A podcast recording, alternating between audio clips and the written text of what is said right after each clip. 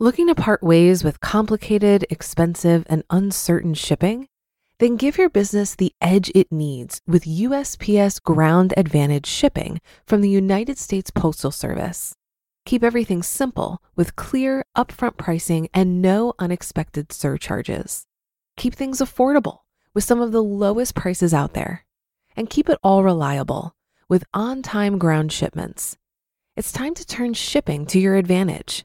Learn how at usps.com/advantage. USPS Ground Advantage: simple, affordable, reliable. Another day is here and you're ready for it. What to wear? Check. Breakfast, lunch, and dinner? Check. Planning for what's next and how to save for it? That's where Bank of America can help. For your financial to-dos, Bank of America has experts ready to help get you closer to your goals. Get started at one of our local financial centers or 24-7 in our mobile banking app. Find a location near you at bankofamerica.com slash talk to us. What would you like the power to do?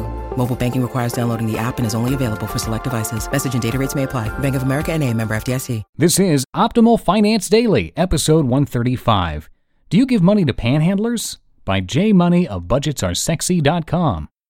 Get ready to maximize your potential with Optimal Finance Daily, the podcast that brings you the best content in personal finance five days a week. Your optimal life awaits. Now, here's your host, Dan Warren. Greetings to all of you on this Friday.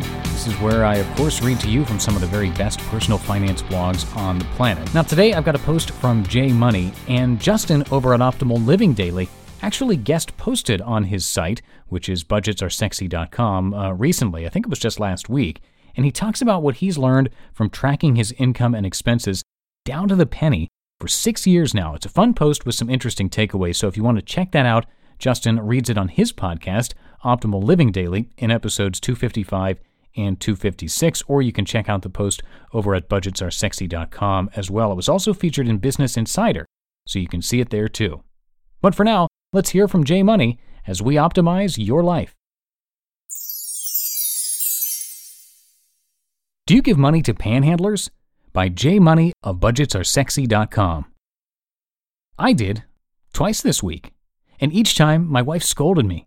She tells me it's smarter to give to legitimate charities because you never know if these panhandlers are lying. Which is true, you don't, but what if they aren't? What if they do have cancer and no home and five kids who can't afford to eat dinner that night? What if they are a war vet without a leg or a place to go? I told her I have faith in humanity, and if they really were duping me, well, they need even more help than I can give them. I also reminded her that I don't like giving to charity charities because I never get to see where any of my donations actually go. I know where they tell me it goes, and I see all the pictures of the sad kids or dogs or countries, but I don't get to see the exact ones who actually get my money. I also don't appreciate the 13 emails I subsequently get every week thereafter. Or that when I hit unsubscribe, I start getting requests in the mail instead. I remind her that this was what prompted Nate and I to start Love Drop, our attempt at making a difference in one person's life directly versus a hundred or a thousand or a million indirectly a project we filmed every month so that people could literally see the faces of the people we helped when we handed over their cash or gifts they had mailed in. All $90,000 of it. The reaction on both sides was indescribable, the ones who gave and the ones who received. I harbor no ill will toward reputable charities, they're very much needed in this world of ours. I'm just personally more affected by one to one interactions than one to organizational ones. And since I suck so much at contributing to these places, I have a rule for myself that says I have to say yes anytime I'm asked for money by any one person. There are limits, of course. Like if Uncle Jack wants $5,000 for a jet ski, that doesn't count. But if someone asks to help them fundraise for something important to them, I have to say yes. I may not be invested in the charitable cause itself, but it doesn't matter. I'm invested in my friends and my family. Last month, I was asked if I'd contribute to a walkathon for a kid, and I gladly said yes. Yesterday, I was asked if I would contribute to a friend's mission to Africa, and so I said yes to that too. I may not give to world famous charities, but I'm no asshole. My wife very much understands this, of course, but says I should at least limit the amount of money I then give to the panhandlers since I restrict myself from saying no. And usually I do. I typically have tons of change and dollar bills in my car console for exactly these situations when asked to give while sitting at a light. But this time, I decided to make it hurt. A passage from the Bible crept in and reminded me that it's a much bigger sacrifice for a poor person to donate a dollar than it is for a wealthy one to donate a thousand dollars. The more it stings, the better you're doing, at least according to the Bible. Now, I didn't reach in my wallet and give these less fortunate ones a thousand dollar bill. I'm not that bad yet. But I did give fifteen dollars worth. To the first, I handed over five dollars, which was a lot harder to give than a dollar. And the next, I challenged myself and handed over a ten dollar bill, which hurt more than the five dollar bill and even more so than the one. That was the part that my wife had the beef with. Wasting one dollar is nothing, but reaching for the bigger bills is. If, of course, you believe the person on the other side is deceiving you, which I do not. Either way, it made for a great discussion between the wife and I, and so I thought I'd continue it here. With you guys, not my wife. She's tired of me.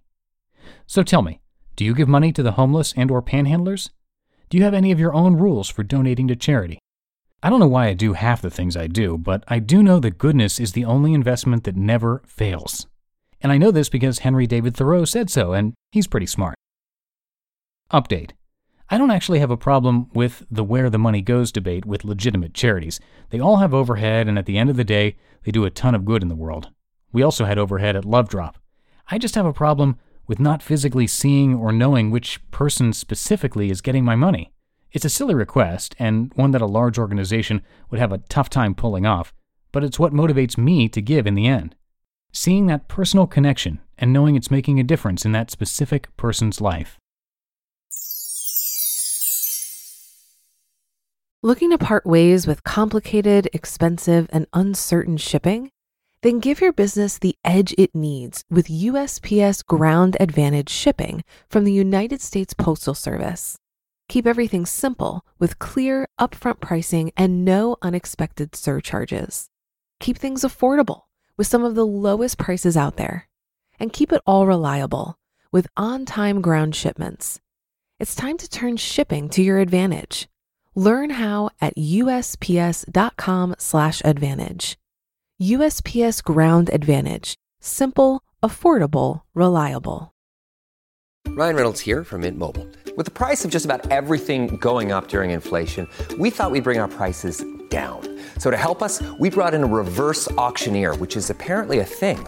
Mint Mobile unlimited premium wireless. Ready to get 30, 30, bit to get 30, bit to get 20, 20, 20, bit to get 20, 20, bit to get 15, 15, 15, 15 just 15 bucks a month. So, Give it a try at mintmobile.com/switch. slash $45 upfront for 3 months plus taxes and fees. Promo rate for new customers for limited time. Unlimited more than 40 gigabytes per month slows. Full terms at mintmobile.com. You just listened to the post titled Do You Give Money to Panhandlers by J Money of BudgetsAreSexy.com. And that will wrap up this week's episodes here on Optimal Finance Daily.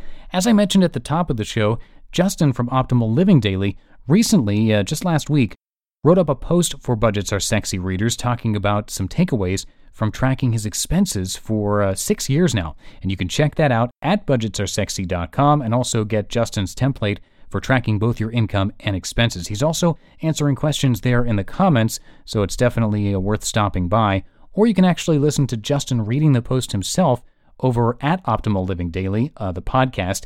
That's episodes 255 and 256.